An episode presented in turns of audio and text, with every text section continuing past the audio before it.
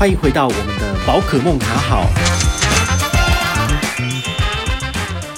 嗨，我是宝可梦哦，欢迎回到我们的宝可梦卡好单元哦。今天要跟大家分享的是最近的一个大家很关注的权益哦，这就是联邦赖点卡哦。因为大家都知道说它就是累积 Line Points 点数的不二神卡之一，另外一张是 JU 卡。那很多人都会把这张联邦赖点卡把它当做是缴保费的神卡哦。那你们一定很关注的是，二零二一年它的权益到底怎么样？因为它之前公告的是只有到一月三十一号，那现在是二月一号起到六月三十号的这个回馈的部分呢，好，其实已经有做公告了。那也要提醒大家，就是特别关注哦，因为在二月一号起，它的权益的确做了一些。呃，相当程度的缩水了。好，如果你还要照以前的方式去使用这张卡片，那你的国内消费只会剩下一点五趴哦。你如果要拿到两趴的回馈，你必须做一件事情，就是你必须要有联邦银行的户头，或者是它的 NuNuBank 数位账户来进行扣缴卡费，你才能够拿到额外的零点五趴加码，才能够让你的回馈率回到二零二零年的水准，就是国内两趴，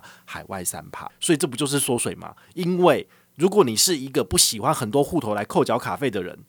那这件事情对你来说是会造成困扰的，对不对？你想想看，你有永丰大户，然后你的钱呢，大户的卡片要从大户的户头扣，然后你有台新 Richart，你 Richart 刷卡的钱又要从台新的 Richart 户头扣，然后现在有联邦，联邦的这个赖点卡的卡费又要从联邦的户头扣，这样子就讲讲就三个嘞，然后你可能还有远银 Banky，远银 Banky 的卡费也要从远银的户头扣，你这样就四个了。有那么多时间，每个月都要去管这么多户头嘛？好，所以我觉得，如果你是一个就是事必躬亲，什么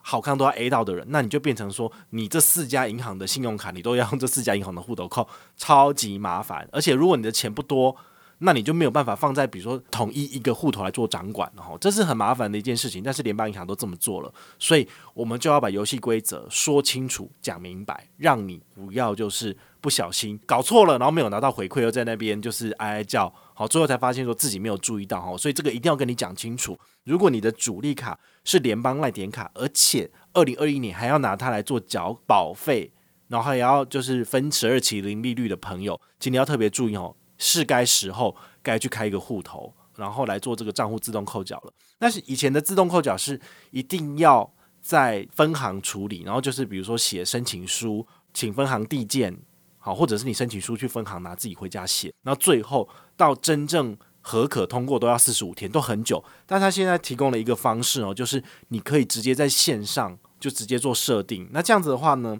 呃，核可的时间比较快，那也比较不会拖四十五天那么久。好，所以我会建议大家在二月初之前赶快把这件事情做好，那你就可以无缝接轨拿到二零二零年的好康续用这样子。那后来呢，他应该也是自己觉得心虚，就是权益变差了嘛，哈，变得比较麻烦了，所以他有新增一些活动来希望大家就是活络刷卡，比如说哦，周末刷卡。多五趴活动走到六月三十号，所以二加五是多少？是七趴回馈。但是你要小心哦，因为这中间还是有一些陷阱。比如说每一个人的每一周的回馈上限，每个周六嘛，好五十块，所以呢五十点。所以呢，你如果往回数，就是你刷一千一千块钱，你就可以拿到五十点，就是这个样子。好，那它呢是有总活动上限的哦，比如说。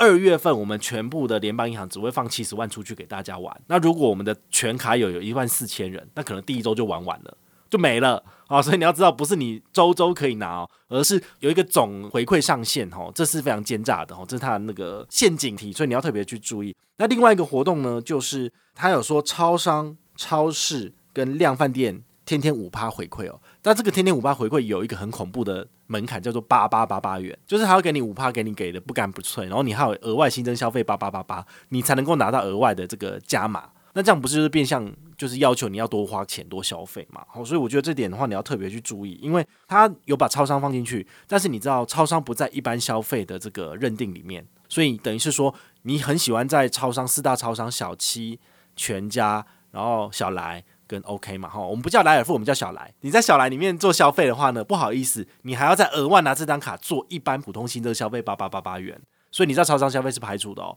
哦，所以这点的话就你要特别注意哦，就是啊，这很麻烦，你要多刷很多。那另外一个就是说，比如说你常常在超市量贩店，好，比如说家乐福、爱买、大润发或者是顶好，那你在顶好或者是在大润发这些消费都算在八八八八里面，但是呢，你的上限一样是大家都一样，就是。整个活动半年下来，你只能够拿五百，那你往回推五百除以，比如说三点五趴，好，因为它这个是不包含原始回馈，所以原始的话是一点五趴，然后额外给你的是三点五，所以加起来是五趴嘛，好，所以你。五百除以三点五，算出来多少？一四二八五。所以你当月呢，最好你的新增消费要超过八八八八八，然后上限是一四二八五。所以你就发现自己已经有一个门槛，你不可以刷太多，刷太多的话，你的回馈只会回到原本的一点五，再加零点五就两趴。好，你这样算下来，你看我讲的话，你可能就听得不飒飒了。没有办法，因为他就是把活动用得这么复杂。那你真的要认真去解吗？我个人觉得，如果你真的很想要这五百点来碰点数，你的做法很简单，就是。拿着你的联邦赖点卡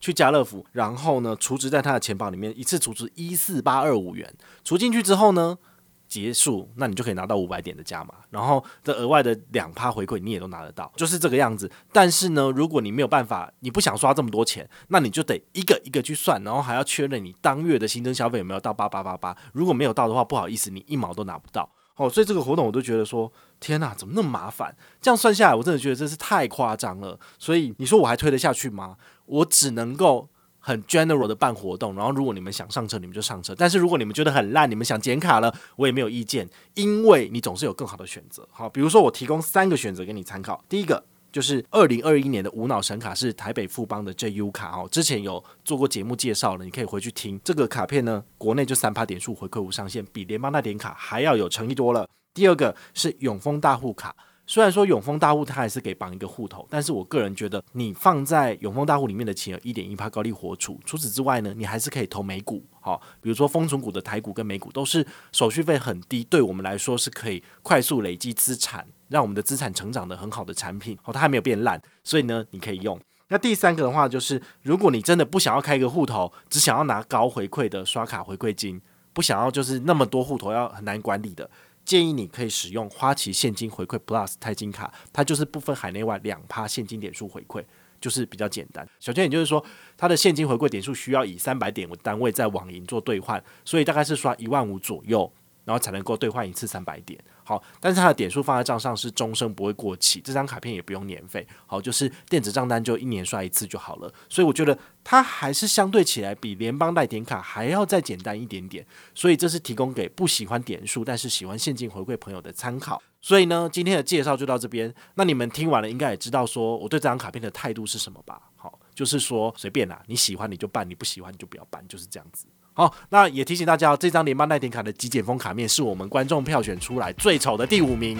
好，好多人都不喜欢它的卡面，好，提供大家参考。好，那我们就下回再见，拜拜。